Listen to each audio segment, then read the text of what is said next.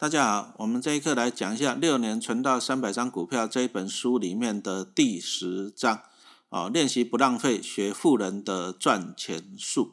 哦啊，大家都想要成为有钱人，可是我们讲实话，很多人都不是你一出生下来哦就含着金汤匙啊。当然，你如果能够含着金汤匙，当然是很好嘛，对不对？可是你看，像陈老师这样子，我是辛辛苦苦工作上班二十五年，我前前后后还换过六个工作。哦，在民国八十三年我刚毕业那时候，哦，我记得我第一份薪水，第一份工作的薪水，民国八十三年那时候才三万七千五，而后来民国八十四年我换去私立学校教书更惨，哦，私立学校教书更惨，那时候薪水一个月才三万块，哦，真的是很惨。那后来接着又去当了五年的流浪教师，当流浪教师的第一年，第一年也很惨，讲很惨的啊，有上课一节课四百块，啊，没上课就没有钱，哦，就这样子，哦，所以说我们收入不高。啊，收入不高怎么办呢？收入不高，第一个你就要练习怎样不浪费啊。所以说我们讲的不败教，不败教指的是不败家的意思，好，不败家的意思。因为好刚出社会，你的收入不会太高，所以说你第一个你要怎样练习不败家，好，不浪费。好，那再来就是说小资族就没有未来了嘛？啊，其实也不一定哦。你说像刚刚陈老师跟大家讲的，对不对？啊，我一开始薪水大概就是三万块左右。啊，薪水也不高啊，啊，薪水也只有三万块左右了，哈，是不是？啊，但是呢，哦，小资族虽然薪水不高，但是你好处在，好处就是你有时间了，哈，你有时间来怎样来研究投资股票，哦，所以说我们今天讲的投资股票，投资股票其实就是靠的是复利，啊，利滚利，啊，比如说在以前那个时代，以前那个时代，假设你利息利率有十趴。那你一百万存在银行，哇，十趴是怎样的？你大概放个七年，只要七年哈，一百万就会变成怎样？一百万就会变成两百万了。所以说这个叫做复利啊。但是复利，复利需要什么东西？复利就需要时间啊。所以说我在书上就举了一个例子啊，比如说你在二十五岁的时候，你投入一百，投资一百万啊。当然了，大家可能会说啊，我又没有富爸爸，二十五岁的时候怎么能够投资一百万啊？可是你看啊，像我在第一章里面。我在上一章哈，上一章里面就是第九章那里面讲讲到一个小朋友，对不对？啊，他从一年级啊，大学一年级就开始打工啊，存钱存股票。啊，他如果说要认真这样子做，对不对？啊，四年下来存个几十万，啊，大学四年存个几十万，甚至一百万。那如果说股票起来的话嘛，哈，所以他还是有机会的啊。所以说，重点是你有没有去做啊？你不要想到说啊，我怎么可能二十五岁存到一百万你就放弃，这个就不要了哈。你努力去做，还是有机会。啊，所以说我在书上就举了一个例子啊，比如说你在二十五岁的时候投资一百万，然后从此之后你就都不再投入钱了，啊，从此之后都不再投入钱了啊，平均每年嘛，每年假设平均报酬率是八趴，啊，每年报酬率平均是八趴，那你二十五岁的二十五岁的那个一百万呢，在四十五岁的时候会累积到四百六十六万块，啊，在你四十五岁会累积到四百六十六万。啊，当然又有人问说啊，老师去哪里找到每年平均报酬率八趴的？啊，以前银行定存是有啊，但是现在银行定存大概零点八都没有。哦，你去哪里找到这个年化报酬率八趴的？那其实我们就拿一支那个国民 ETF 零零五零来做一个例子。啊，两千零三年零零五零成立到现在，啊，它刚成立的时候三十几块钱，啊，现在大概一百三十块钱了，而且它还有配配息啊，还配息配了十几年。所以说，其实你把零零五零回推过去啊，回推过去，它从两千零三年成立到现在，其实它的报酬率讲真的就有超过八帕。也就是说，你在两千零三年你买了零零五零，放到现在的平均报酬率年报酬率你就有超过八帕。好，那我们刚刚讲到了，我们刚刚讲到你，你如果在二十五岁的时候你投入一百万，按年报年报酬率八帕，你在四十五岁的时候会累积到多少？累积到四百六十六万。那你看啊，你只要投入一百万啊，变成四百六十六万，好处是这样啊。比如说你四十五岁的时候啊，搞不好你小孩子十几岁了，啊，他将来可能想要出国留学，对不对？啊，你如果说你年轻的时候有存这笔钱，啊，到时候累积到四百多万了，对不对？那你可不可以帮你小孩子出国留学？啊，你就不用再花很多的钱了嘛，是不是？啊，甚至再过个几年，啊，比如说你小孩子长大了，想要结婚啊、买房子啊什么的，啊，你有这笔四百六十六万的话。你是不是会轻松很多啊？所以说我们在这里就跟大家讲到，你如果要投资股票哈，第一个你要记得要越早开始越好。为什么？因为我们刚刚讲到投资股票就是复利嘛，啊，你越早做啊，将来就越越快成功啊。啊，你如果越慢做啊，那你就越慢成功。就像陈老师自己拿亲身做例子，我也是民国八十三年研究所毕业啊，我那时候大概二十八岁，就开始认真存股票啊，存存存，啊，到最后做到了五十几岁啊，二十五年了，二十五年了，我就可以这样啊，提早退休。所以说，你要存股票，你第一个你一定要讲要提早做啊。但是一般来讲，就是上班族啊，年轻人可能普遍没有钱，所以说我们要怎样？你除了要越早投资越好，再来最重要是要做到开源跟节流。啊，节流就我们讲的不败教。啊，什么是开源？啊，开源就分享我自己嘛。我年轻的时候就是哦，比如说日间部带一个班，夜间部再带一个班。啊，寒暑假礼拜六日，啊，晚上时间我就来写教科书赚版税，啊，所以说这个就是这样子，开源节流，而且要越早投资越好，啊，再在这里我们讲的开源，开源其实很重要，为什么很重要？就是说，一般的上班族哈，你要顾家庭又要投资股票，啊，讲就是说你担不起风险啊。什么叫做担不起风险啊？比如说你投资了一百万的股票，啊，结果碰到股股灾的啊，比如说两千零三年那啊，两千零八年。啊，两千零三年是 SARS，两千零八年是那个金融海啸。啊，有时候股灾的，股灾的也是蛮恐怖的哦。你看那个股灾，有时候那个绩优，就算是绩优股票也会啊，股价会暴跌。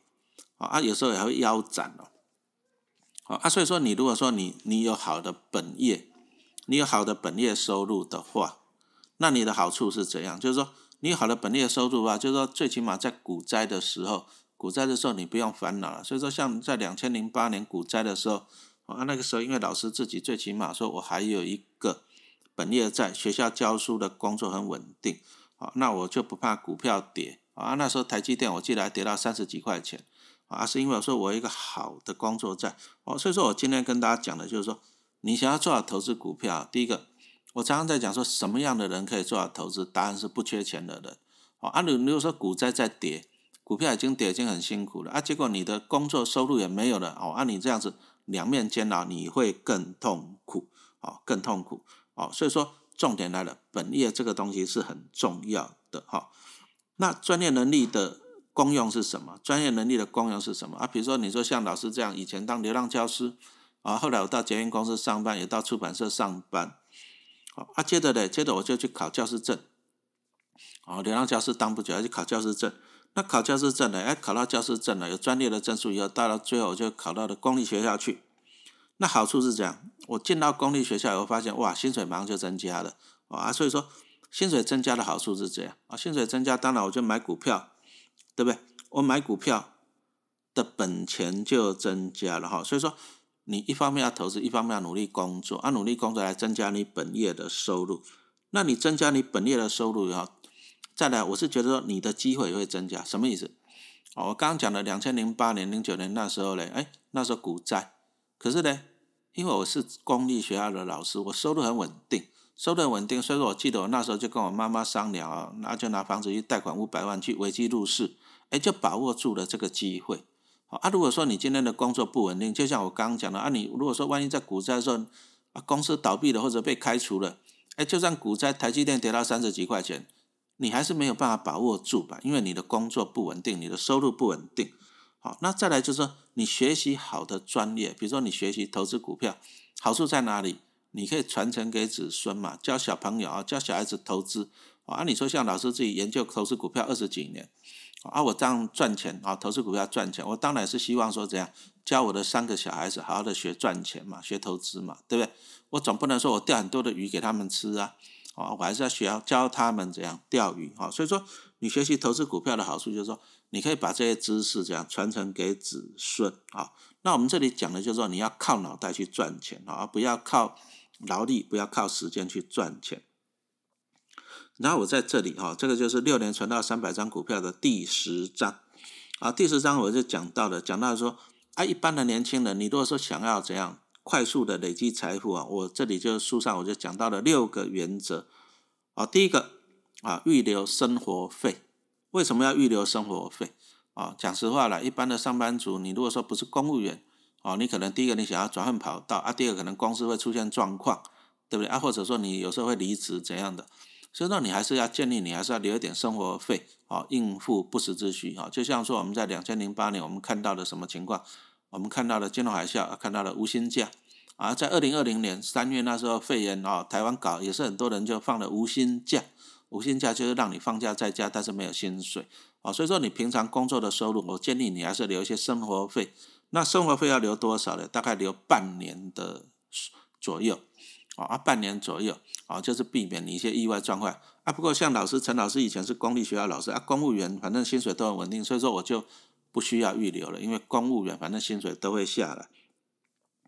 啊，第二个原则就是你只有花存剩下来的钱，啊，你薪水收入进来，哦，通常一般人说说，我先花，花剩下再去存，啊，到最后都月光族，因为花钱很爽嘛，存钱很痛苦，所以说你应该把先要存、先要投资的钱先怎样，先存下来。比如说你有五万块的收入，啊，你打算存一万块，投资一万块，那你这两万块先拨走。你只能够花剩下的三万块哦，这个非常的重要。你绝对不是说你去花怎样啊？你去存花剩的钱，那你花剩的钱通常都不会有存，不会有剩下的钱。所以说每个人，你如果这样子啊，我想存钱，可是我都先花钱，那你到最后你就没有钱了，对不对？好，那我们存钱，存钱不是重点，存钱的重点是在讲买股票啊，做投资，因为你现在存钱的利息太低了。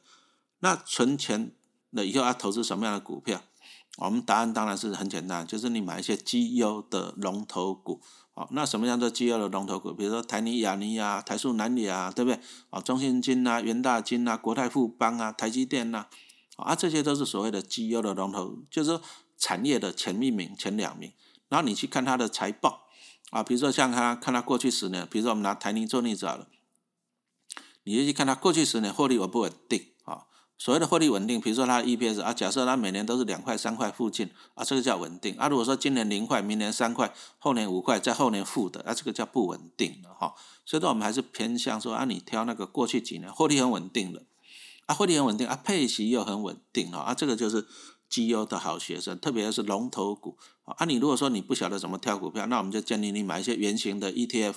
啊，比如说零零五六啊，啊零零七五二啊，零零八七八，零零八八一，零零五零这一类的，啊，你买一只圆形的 ETF 就包含了几十只的成分股，啊，接着呢，接着就是有纪律的哈，对不对？你存了钱了啊，也挑到了好的股票，买圆形的 ETF，接着就有纪律，就是定期定额了。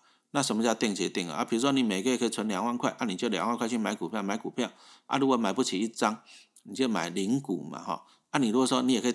比如说举个例子啊，你如果想要买零零五六，啊零零五六可能一股要三十块钱，两万块买不起一张，那你就买零股啊，买个六百多股，你就可以啊两万块，要不然你就去买零零八七八，啊零零八七八八七八现在一张大概一万六左右，啊你两万去买就会有剩哈，所以说重点定期定额的重点是纪律，比如说你每个月可以买得起一张，你就老老实实的每个月买一张，每个月买一张。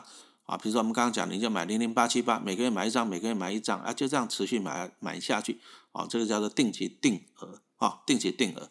那零零八七八它就分散到三十档的成分股，啊，绩优的成分股，啊，都是台湾的，啊，它里面大概有六成吧，啊，大概有六成，五成多了，六成大概是电子股，啊，大概有二十趴是金融股，啊，有十趴是电信类股，哈，所以说你如果不晓得买什么股票，你就买这些圆形的 ETF 就好了。啊，接着呢，注意哦，啊，定期定额还要再搭配一个新法，这个新法一搭配，哇，那个报酬率会，哦，大报酬率爆冲，就是讲逢低要勇敢加嘛，哈。你刚刚讲到买那圆形的 ETF，记得一件事，逢低一定要勇敢的加嘛，哈。举个例子来讲，像两千零二十年，二零二零年，哈，那个肺炎疫情一来，结果你看它零零五零从从那个二零二零年元月的九十几块，而在肺炎疫情的时候跌到六十七块钱。啊，六十几块钱，那这个圆形的 ETF 它不可能倒闭别人壁纸嘛，对不对？好，你说零零五零它的五十只成分股都是台湾市值最大的前五十名嘛，台积电、红海、大立光、联发科啊、台塑、南亚、台化这一些，台泥、亚泥这一些，绝对不可能同时倒闭嘛。啊，所以说你碰到便宜的要记得一件事情，用力去多买一点个股就不一定哦。啊，但是这种圆形的 ETF，圆形的 ETF 便宜的时候，你反而你要用力去多买一点。啊，再来第六个原则就是股息再投入了啊，什么意思啊？举个例子来讲啊，比如说我们拿零零五六做例子好了，呃，二零二零年零零五六配一点六块钱啊，你如果说有十张零零五六，啊，你可以拿到一万六千块，那你拿到这一万六千块，你记得要再持续再买回去，那你可能一万六千块买不起一张零零五六，那怎么办啊？不然你就去拿去那个时候你拿去买一张。啊，零零八七八，啊，高股息的，啊，他那时候一张大概一万五千多嘛，那重点就是说你要领到股息再持续买回去，啊，你手上的股票也就会越来越多了哈。所以说我们今天这一节我们做一个总结的哈，最后做一个总结就是说。啊，你要第一个，你要学习有钱人，有钱人他就是累积资产。那怎样累积资产？其实就是去买进 ETF 啊，它就包含了几十只成分股，就有几十只好公司在帮你赚钱。啊，你平常我们一般上班族，你就怎样？你就第一个有纪律的存钱，开源跟节流，做好本业啊，不要乱花钱。那再就是有纪律，就是定期定额逢低加码，勇敢再买进。好，啊，你最简单就是买一些圆形的 ETF 啊，比如说我们这里就讲到了零零五零、零零五六。啊，零零六九二、零零八八一、零零八七八，啊，零零七五啊，这些都是所谓的圆形的 ETF 哈。那你可以怎么做？长期投资，长期投资怎么做？定期定额逢低加码啊。当然，你也可以按照一些参考一些技术指标，比如说 K D 指标啊，在 K D 在低点黄金交叉的时候买进，啊，在高点的时候怎样？死亡交叉的时候卖出啊。不过这里要提醒一下，就是技术分析都是这样，仅供参考，因为它是统计过去，仅供参考。好那谢谢大家的收听，我们这一课就讲到这里结束，好，谢谢大家。